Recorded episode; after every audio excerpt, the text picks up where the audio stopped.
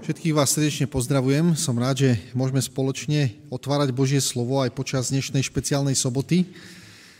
Vy viete, že keď e, máme Večeru pánovu, tak máme e, na to zvláštny seriál ako na normálnu bežnú sobotu, takže e, niekto z vás si pamätáte, ako sa volá tento náš seriál? Je to 13. pokračovanie, takže by ste mohli vedieť už. Ježiš na hostine, správne, áno, Ježiš na hostine. E, preberáme rôzne situácie, rôzne záležitosti o tom, že kde sa Ježiš e, stretne e, s rôznymi, buď svojimi učeníkmi, alebo s nejakými ľuďmi, ktorí sú nejakým spôsobom oslovení Ježišom a s nimi trávi čas na hostine. A je to taký významný čas, že ľudia, ktorí sa nechajú Ježišom pozvať na hostinu, sú nasýtení a ich životné problémy a veci, ktoré riešia, tak sú vyriešené. Naopak tí ľudia, ktorí s Ježišom síce možno sadnú za stôl, ale e, nemá to pre nich nejaký vnútorný obsah, tak e, sú z toho sklamaní a nič im to neprináša. To, že Ježiš veľmi rád so svojimi učeníkmi sedí pri stole, svedčí aj o tom, že keď s učeníkmi sadne pri tej poslednej večeri, tak povie, túžobne som si s vami žiadal jesť tohto baránka. A to sa týka nielen učeníkov, ktorí e, bezprostredne sedia s ním pri stole, ale aj všetkých učeníkov, ktorí príjmajú pozvanie ku stolu napríklad aj dnes. Takže e, preto budeme pokračovať v tomto našom seriáli a e, budeme otvárať príbeh, ktorý je napísaný u Marka v 8. kapitole. Máme aj jeho dvojičku, to je u Matúša v 15. kapitole, ale budeme sa dneska venovať Markovi, takže Marek 8. kapitola, a tam budeme čítať od verša prvého. Marek, 8. kapitola, a tam čítame od verša prvého. V tých dňoch, keď bol zase zídený veľký zástup a nemali čo jesť, privolal Ježíš svojich učeníkov a povedal im, ľúto mi je tohto zástupu, lebo už tri dni sú so mnou a nemajú čo jesť. Ak ich domov prepustím hladných, poomdlievajú po ceste, lebo niektorí z nich prišli z ďaleka. A jeho učeníci mu odpovedali, odkiaľ bude kto si môcť na týchto tu na pustine nasýtiť chlebom? A on sa ich opýtal, koľko chlebov máte? A oni povedali, sedem. Vtedy rozkázal zástupu posadať si na zem. Vzal tých sedem chlebov a poďakujúc zlámal a dával svojim učeníkom, aby predkladali a kládli pred zástup. A mali aj niekoľko rybičiek, požehnajúc ich povedal, aby aj tie predkladali. A tak jedli a nasítili sa a nazberali zvyšných kúskov sedem košov. A tých, ktorí jedli, bolo okolo 4 tisíc a rozpustil ich. Takže to je náš dnešný príbeh, ktorému sa budeme dneska venovať. A niektorí z vás si možno spomenú a povedia si, takýto podobný príbeh sme už čítali niekde. Pretože dokonca existujú v evaneliách dva podobné príbehy, ktoré sú e, vo veľa ohľadoch podobné, tak podobné, že niektorí kritici Biblie hovoria, že to si tí ľudia nepamätali správne, takže tam niektoré veci trošku pomenili, ale inak je to vlastne ten istý príbeh. Ale my uvidíme, že áno, aj keď niektoré veci sú tam naozaj podobné, tak potom sú tam aj veci, ktoré sú rozdielne. Takže skúsime ísť hneď od počiatku, tak ako to je tam napísané. Zase bol zídený veľký zástup. To je typické Marekové slovo, to slovo veľký, s tým sme sa už stretli. Svokra mala veľkú horúčku, na púšti, teda na mori bola veľká búrka, učeníci mali veľký strach a malú, malú vieru a e, ešte rôzne iné veľké veci, veľké problémy. To znamená, veľa ľudí malo veľké problémy a Ježiš ich učí, že na veľké problémy je potrebné veľká viera. S malou vierou sa tam nedá ako keby nejako fungovať. Takže e, to slovičko je tu použité, že tu bol veľký zástup a to už nás predznačuje k tomu, že sa tu bude jednať o nejaký problém. A ten veľký zástup nemá čo jesť. A Ježiš si zavolá svojich učeníkov a povie im, tri dní sú so mnou títo ľudia a nemajú čo jesť a mne je to ľúto. Ono je to podobný s tým príbehom o tom nasýtení tých 5 tisícov. Tu je napísané, že tu bolo nasýtených 4 tisíc ľudí, u Matúša ešte sa dozvieme, že to bolo 4 tisíc mužov a potom je iný príbeh, kde je napísané, že bolo nasýtených 5 tisíc. Takže tieto dva príbehy to sú tie, ktoré sú veľmi podobné. To, čo je rozdielne však medzi týmito dvoma príbehmi je, že keď tí učeníci sú pri tom zástupe, ktoré je 5000 e, ľudí, tak učeníci prídu za Ježišom večer v ten istý deň a povedia, e, títo ľudia nemajú čo jesť. Nezorganizovali sme žiadne agapé, nemáme zo sebou žiadne jedlo a keďže ľudia sú, e, je dôležité, aby sme tých ľudí nasítili, lebo vtedy, keď je jedlo dobré, tak vtedy sa na tú akciu spomína dobre. Svadba, keď je, viete, ako keď je na svadbe, keď sú dobré koláče, tak to je dobrá akcia. Keď je to vegánska svadba, tak všetci idú domov, že tak to už radšej nebudeme opakovať radšej. Hej, vegánske koláče ste jedli niekedy, hej, že to, a ešte, ja si pomínam jeden takú svadbu, to bolo ešte dávno, ale to boli naozaj tie prvé začiatky a to, tie vegánske koláče sa fakt nedali jesť. Ako. A tedy na to ľudia spomínajú, hej, ja nikdy na tú svadbu nezabudnem, lebo jedlo je dôležitá vec. Jedlo je dôležitá vec.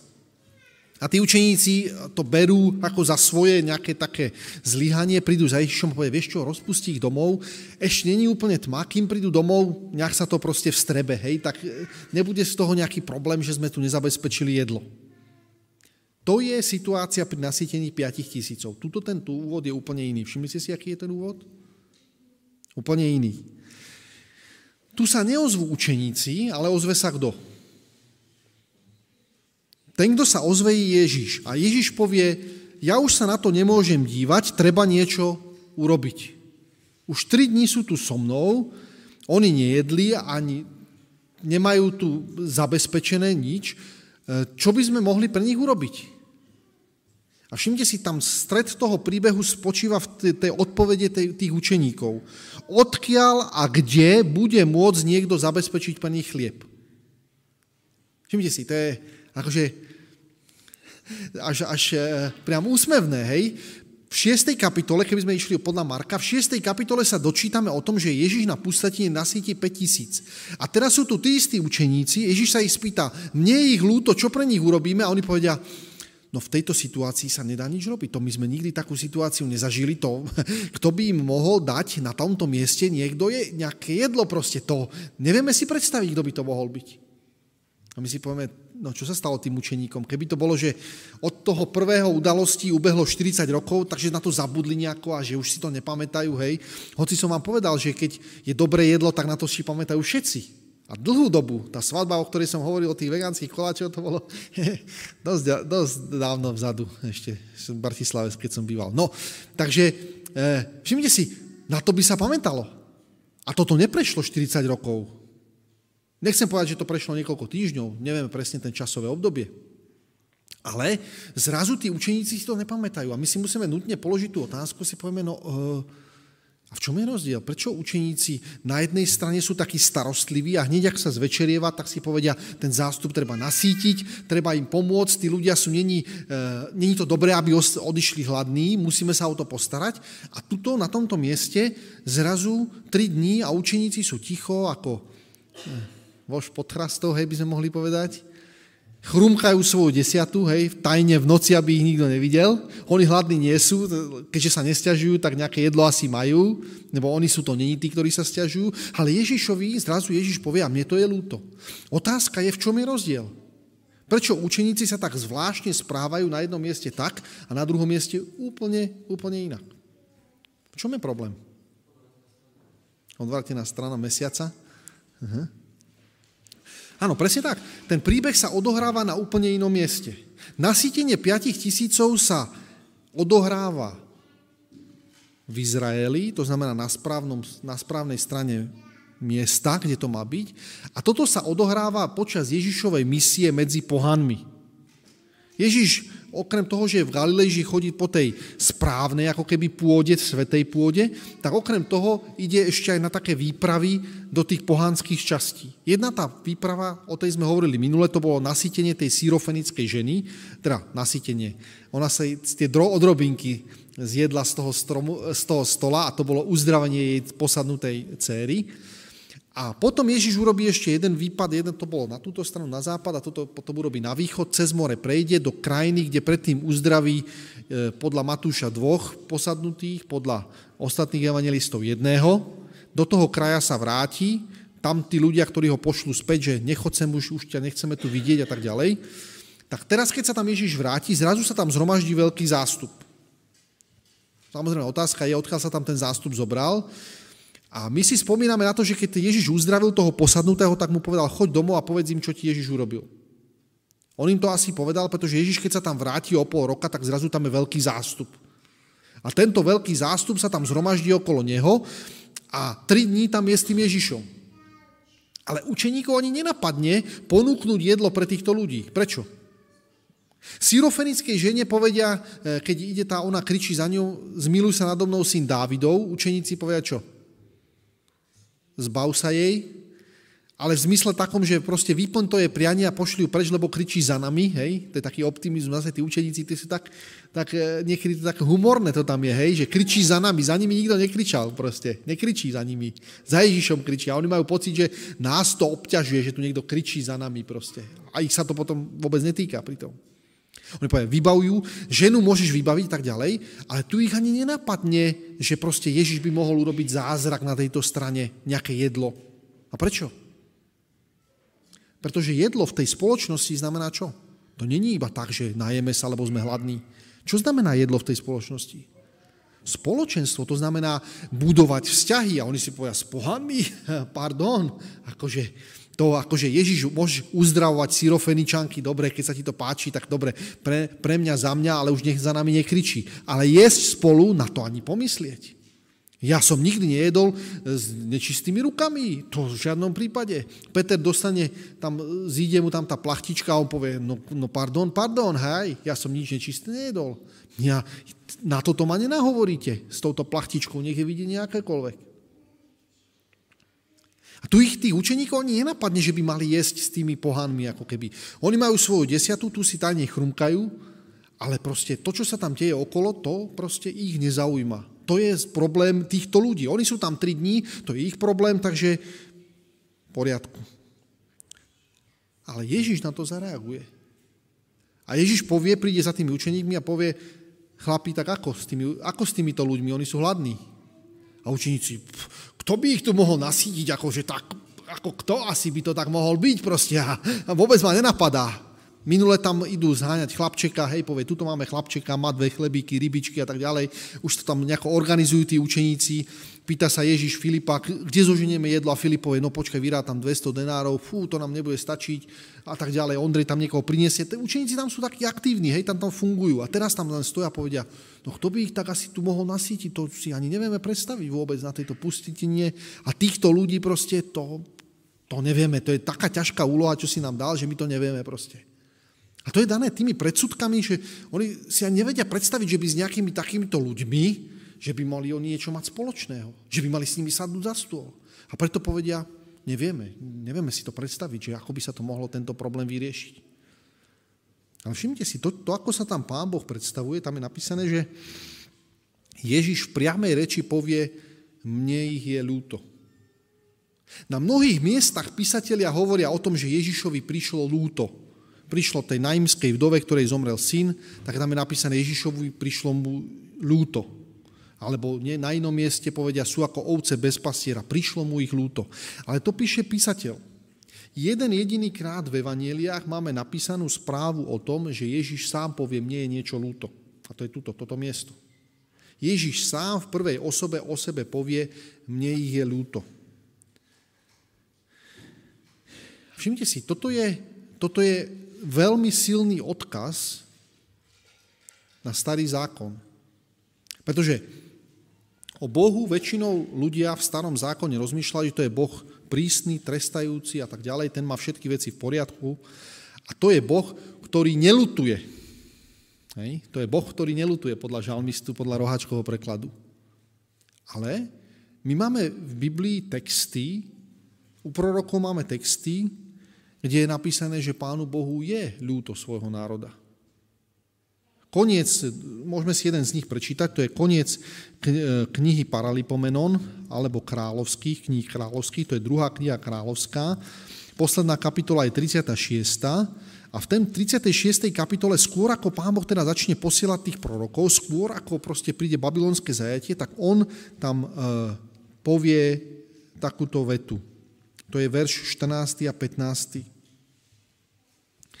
Pán Boh hodnotí to, čo sa stalo počas celého toho obdobia toho kráľovstva. To je na konci tých kráľovských knihách, takže 36. kapitola, verš 14.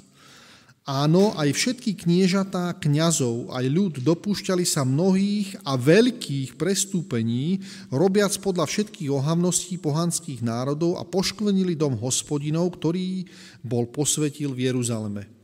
Po takomto úvode by sme čakali, že teraz tam príde to, že a Boh sa na nich nahneval a vydal ich do rúk babylonského kráľa. Ale počúvajte, ako to E, ja, ja som povedal čo? Aha, ja som povedal kráľovský. Aha, no pardon, áno. Takže kroník, Paralipomenon je kniha kroník, áno, správne. Ďakujem pekne, že to sledujete. Áno. Takže je to, áno, druhá kniha e, Paralipomenon, alebo druhá kniha kroník, teda v ekumenickom preklade. A 36. kapitola. To je posledná kapitola, takže ja to ešte raz prečítam. 14. verš, áno. Takže áno, aj všetky kniežatá, kňazov aj ľud dopúšťali sa mnohých veľkých predstúpení, robiac podľa všetkých ohavností pohanských národov a poškvrnili dom hospodinov, ktorý posvetil v Jeruzaleme. A už som povedal, že po takomto úvode by sme čakali, že teraz príde ten Boží trest. Ale počúvajte, čo tam je napísané. A keď posielal k ním hospodin, Boh ich otcov, výstražný hlas po svojich posloch, posloch zavčasu znova a znovu, lebo mu bolo ľúto jeho ľudu a jeho príbytku. Všimte si, všetky aktivity, ktoré Pán Boh robí v starom zákone, sú definované slovom bolo mu ich ľúto. Nie, že Pán Boh sa hneval, pretože ten izraelský národ nepočúval, ale jemu je ľúto, pretože títo ľudia, ktorí nejdu podľa tej Božej cesty, tak sú vystavení dôsledkom svojho vlastného konania, dôsledkom e, aplikácie tých hriechov, ktoré na nich dopadajú a to je Pánu Bohu ľúto. Nie, že on ľutuje, že si povie, no, uh, mne je ľúto, že ma ten ľudia neposlúchajú. Nie, mne je ľúto to, že to, čo sa deje tým ľuďom, že to je pre ich zničenia, pre ich skazu. Pánu Bohu je to ľúto. A samozrejme, mohli by sme čítať ďalšie, ďalšie texty v žalmoch, žalm 78, 38, alebo žalm 111, 4, plač Jeremiášov 3, 22, alebo Micheáš 7, 19, alebo tak, ako sme čítali eh, náš úvodný text Rímanom 9, 15. Tento Ježiš, tým, že povie, mne je ľúto toho zástupu, a všimte si, to je zástup ľudí pohanov, ktorí Pána Boha nepoznajú.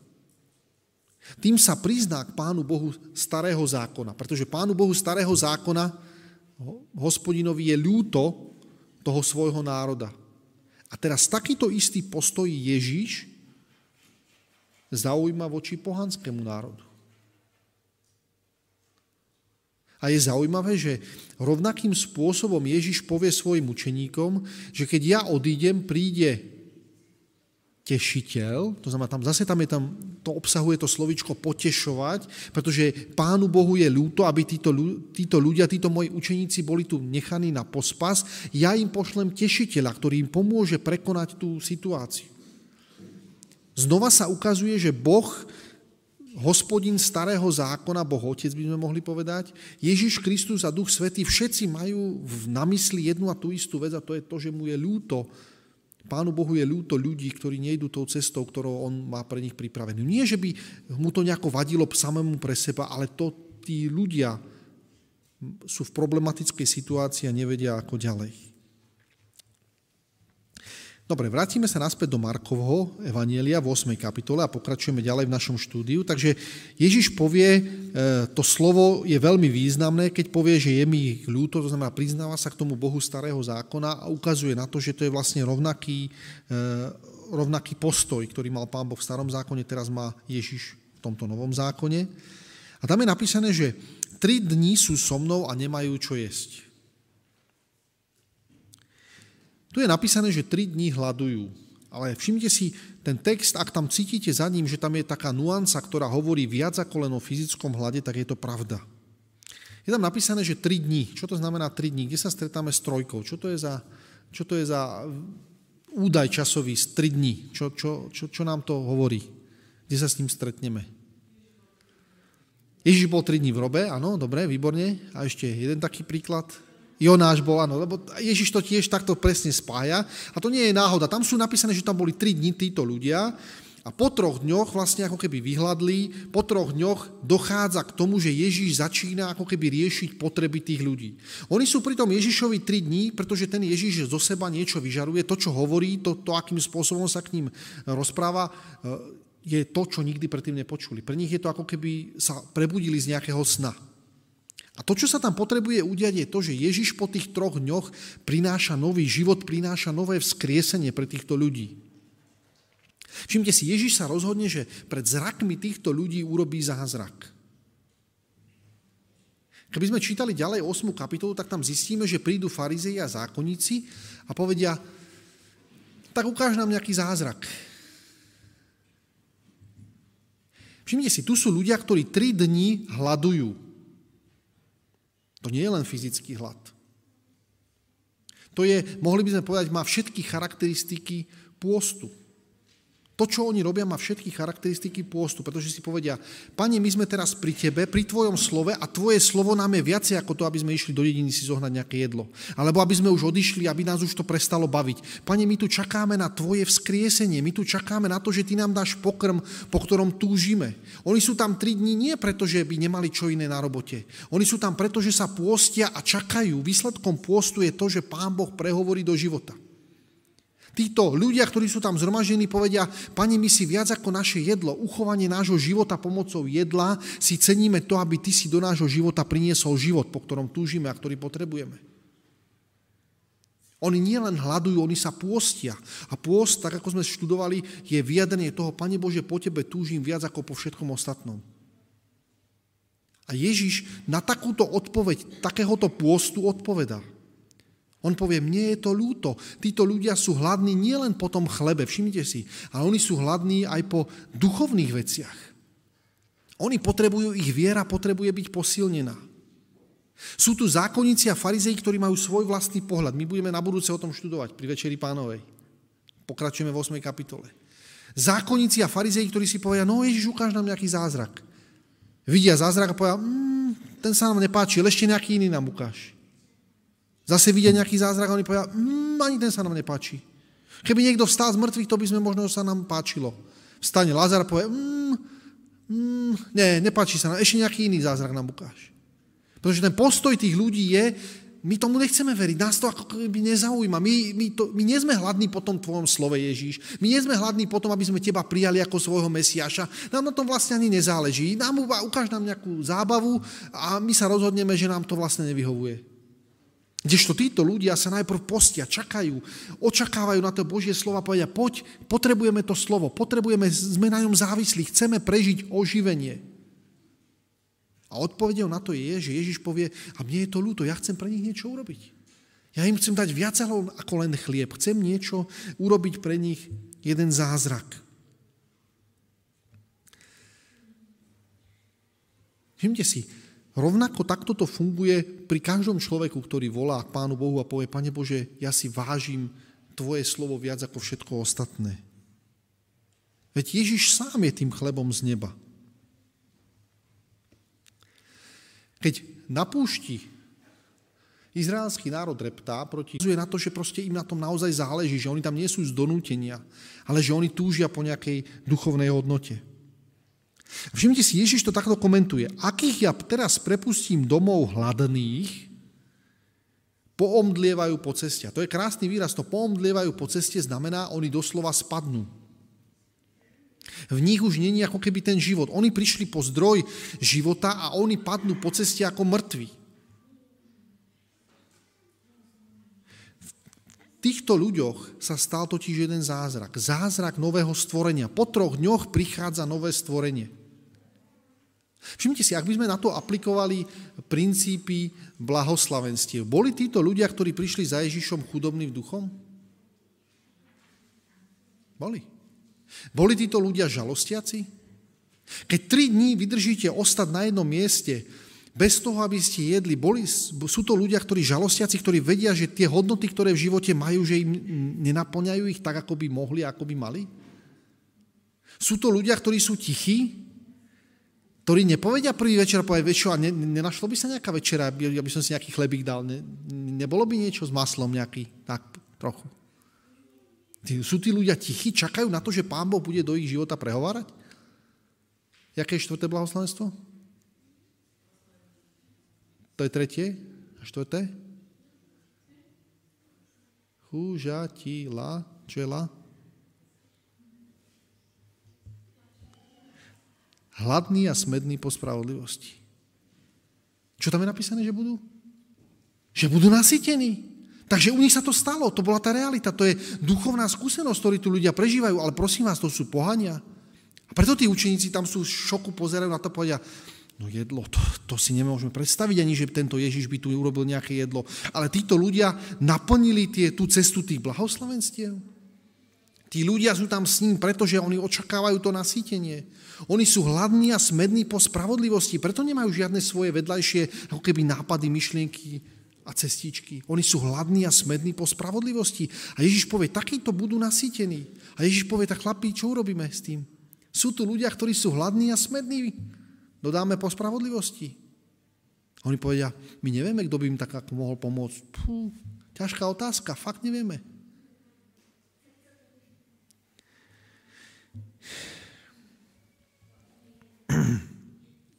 To, čo tam ešte krásne napísané je, že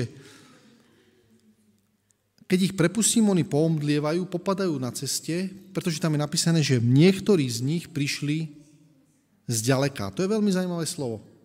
Viete, čo to vyjadruje to slovičko z ďaleka? Kde sa ešte nachádza v evanieliach? To je presne to isté slovo, ktoré sa nachádza v príbehu o marnotratnom synovi. On odišiel do ďalekej krajiny a tam premárnil svoj majetok. A potom sa vracia a tam je napísané, že otec ho zďaleka uvidel a bežal mu v ústrety. Všimte si, to je presne ten istý postoj, ktorý tu Ježiš zaujal. On rozpráva podobenstvo o marnotratnom synovi a tu ho prežije, tu ho ukáže prakticky, ako to vyzerá. Že sú tam ľudia, ktorí prichádzajú z ďalekej krajiny, tam, kde ho nepoznajú, toho otca. Tam, kde o tom, o tom Bohu nevedia nič, kde premárnia ten svoj majetok, kde sú proste v dezolátnom stave, ako to je dneska populárne slovo, dezoláti. Hej, to sú dezoláti, tí prichádzajú z ďaleka. Prichádzajú z ďaleka. A Ježiš povie, oni prišli z ďaleka preto, aby prijali, dostali život. Ja pre nich niečo mám pripravené. Nemôžem ich prepustiť teraz hladných a smedných späť. Oni prišli ku mne ako k zdroju života a ja som sa rozhodol, že ja ich nasítim. A samozrejme je to fyzické nasýtenie, ale za chvíľku budeme vidieť, je to aj duchovné. Tak ako sa tieto dve veci prelínajú a nedajú sa od seba oddeliť. Je to tam prítomné aj v tejto, v tejto veci. No potom, sú tam, potom je tam stred toho celého príbehu a to sú tí učeníci, odkiaľ bude kto si môcť týchto tu na pustatine nasytiť chlebom. A my si povieme, tak fajn, dobré, učeníci, vidím, že ste, vy ste v poriadku, zaradení.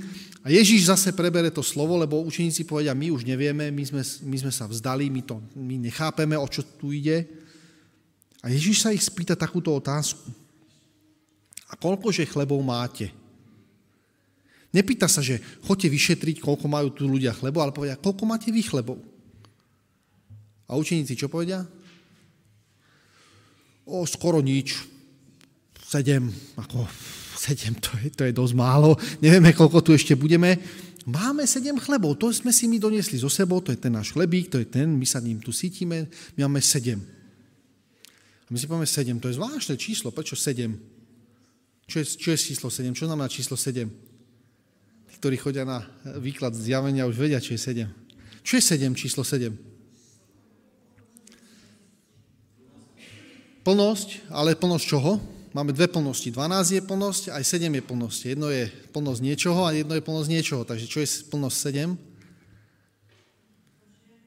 Božieho stvorenia, áno, plnosť Božieho stvorenia a 12 je plnosť Božieho ľudu. Dobre, výborne. Takže majú 7 košov. Oni povedia, my vlastne nemáme nič, iba niečo pre seba tu máme. A e, otázka teda je, že prečo povedia, že majú 7, 7? Prvom prípade, pamätáte si, koľko mali vtedy? Koľko našli? 5. To je zvláštne. Učeníkov je 12 a majú 7 chlebov, takže koľko im chlebov chýba? Uf. Koľko chlebov im chýba? Ježiš sa ich pýta, koľko máte tých chlebov? 7. Koľko ste zjedli? 5. Niečo vám to pripomína? 5 chlebov? Halo? Nie, nie, nič nevieme. Kto by ich nasítil na tomto mieste puštom? My nevieme. Nevieme. 5 5 chlebov ste zjedli. Odkiaľ ste mali tých 5 chlebov? Hm, to nevieme, kto nám dal 5 chlebov. A zrazu tí, tí učeníci majú pomôcť na matematike a majú pomôcť pripomenúť si niektoré veci. Je tu 7, 7 chlebov. A Ježiš tam potom povie, vtedy rozkázal zástupu posadať si na zem, to im zase malo niečo pripomenúť. Vzal tých sedem chlebov, poďakujúc, lámal a dával svojim učeníkom, aby to predkladali a kládli pred zástup.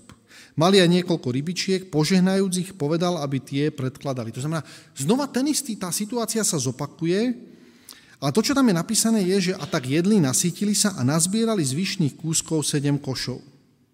A tých, ktorí jedli, bolo okolo 4 tisíc a rozpustili ich. To, čo je rozdielne oproti tomu príbehu, ktorý sme čítali o tých 5 tisícov, bolo, že tam nazbierali koľko košov? 12. A tu nazbierali? 7. Tak to nejako nesedí tá matematika. Niektorých bolo viacej. Kto bol viacej hladný? Teraz to treba zistiť. No, ono nám to trošku pomôže, ten pôvodný text. Nie vždycky, ako keby sme nevyhnutne sa potrebujeme venovať e, tomu biblickému textu, ale všimte si, ono to ešte má zo sebou ešte takú druhú úroveň toho čítania. Tých 12 košov, ktorí nazbierajú v Izraeli, tak to sú košíky, doslova sa volá kofinos. To je košík, ktorý si človek zbalil jeden obed teda na jeden deň. To bol košíček, do ktorého si zbalili obed na jeden deň. To je to, čo nazbierali v tom Izraeli. Koľko ich bolo? Koho to boli košíky? Koho to boli košíky? Čo si tam niesli obed? Kto si tam niesol obed v tom? Učeníci, oni nech boli ochotní vtedy dať žiadnu, to ten chlapec dal ten obed, pamätáte si. Učeníci z piatich chlebov, ktoré Ježíš rozmnožil, si všetci naplnili 12 košov, to boli, každý z nich mal svoj plný košík. Pretože sa mal naučiť to, že keď Ježiš robí nejaký zázrak, on to nerobí iba preto, aby nasytil ich, alebo nasytil ľudí, ktorí sú okolo neho. Takže preto niekedy on príde Ježiš a povie, vy im dajte jesť. Pretože ste, máte 12 košíkov a plné sú. To sú vaše kofinos, malé kofinosy, ktoré ste si so sebou zobrali. Takže ukážte, dajte im jesť. Preto Ježiš teraz ty príde, koľko máte chlebov? No, 5 kapsičiek sme už viedli, 5 košíkov sme viedli, ešte nám 7 ostalo a to je dosť málo, vieš. My nevieme, koľko tu ešte budeme dní, vieš, to nemôžeme sa s tým podeliť. A Ježiš povie, nie, nie, nie, pekne sa podelte. Dostali ste 12, vaše koše boli naplnené. V Izraeli ste prežili zázrak, čo to znamená, keď ja naplním vaše koše. Máte, vaše koše sú plné. A tu je príklad iný. Tu je príklad totiž, že tu naplňa 7 košov, ale to nie sú tie isté košíky. Tam to bol kofinos a teraz je to spuridos. Som sa pýtal Viliho, či to niečo znamená po španielsky, ale povedal, že neznamená. Ale je to iný košík. A teraz otázka je, že, dobre, tak čo sú to tie sp, spuridos? Čo sú to za koše po grecky? No to je napríklad taký koš, ktorý bol Apoštol Pavel spustený dole z tej veže. Z tých hradie bol spustený dole. To je trošku iný košík, že? To už je taký menší, teda väčší košík ako ten, ktorý máte iba na tú desiatu. To je taký kôš, do ktorého bol spustený Apoštol Pavel z tých hradieb dole. To musí byť taký poriadny kôš. Taká noša nejaká na drevo a možno ešte väčšie niečo. Takýchto košov koľko bol naplnených? V tomto prípade. Ak v prípade nasýtenia 5000 zástupu tie košíky, tých 12 košíkov bolo učeník, košík, košíky učeníkov, odkiaľ bolo týchto 7 košov velikánskych? Do ktorých mimochodom sa zmestilo, keby ste tých 12 košíkov tam vysypali, tak by ste skoro videli, že tam ani nič neostalo ešte. Že to, že to je iba tak trošku od dna. Takže kde, sa, kde ostalo viacej mimochodom? Teraz už vieme, kde ostalo viacej.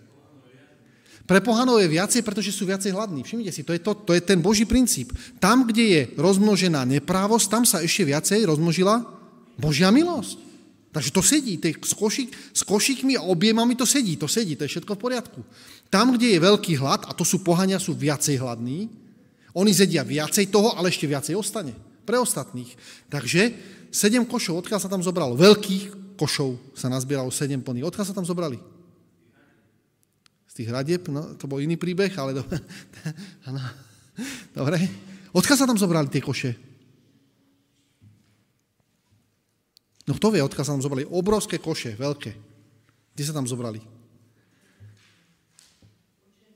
Učeníci mali? Prečo by tam niesli koše také veľké? Rybári? teoreticky dobre, mohlo by to tam byť. Ale nik- ľudia, ktorí prišli na púšť, prečo by si brali také veľké koše?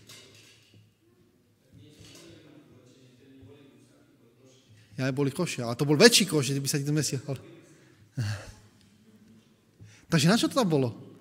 Odkiaľ sa tam zobrali tých sedem košov? Viete, odkiaľ sa tam zobralo? My si povieme, no to, to, je, to není možné. Celý ten príbeh nedáva zmysel, pretože tých sedem košov by tam nikto predsa nepriniesol iba tak. To, to, bolo, to bolo zbytočné. Jedine vysvetlenie existuje, že Pán Boh stvoril sedem košov veľkých. Ježiš Kristus stvoril veľkých sedem košov. My si povieme, to čo je to za, čo je to za príklad? To je mimo príklad nejaký. Prečo by Pán Boh stvoril sedem košov veľkých?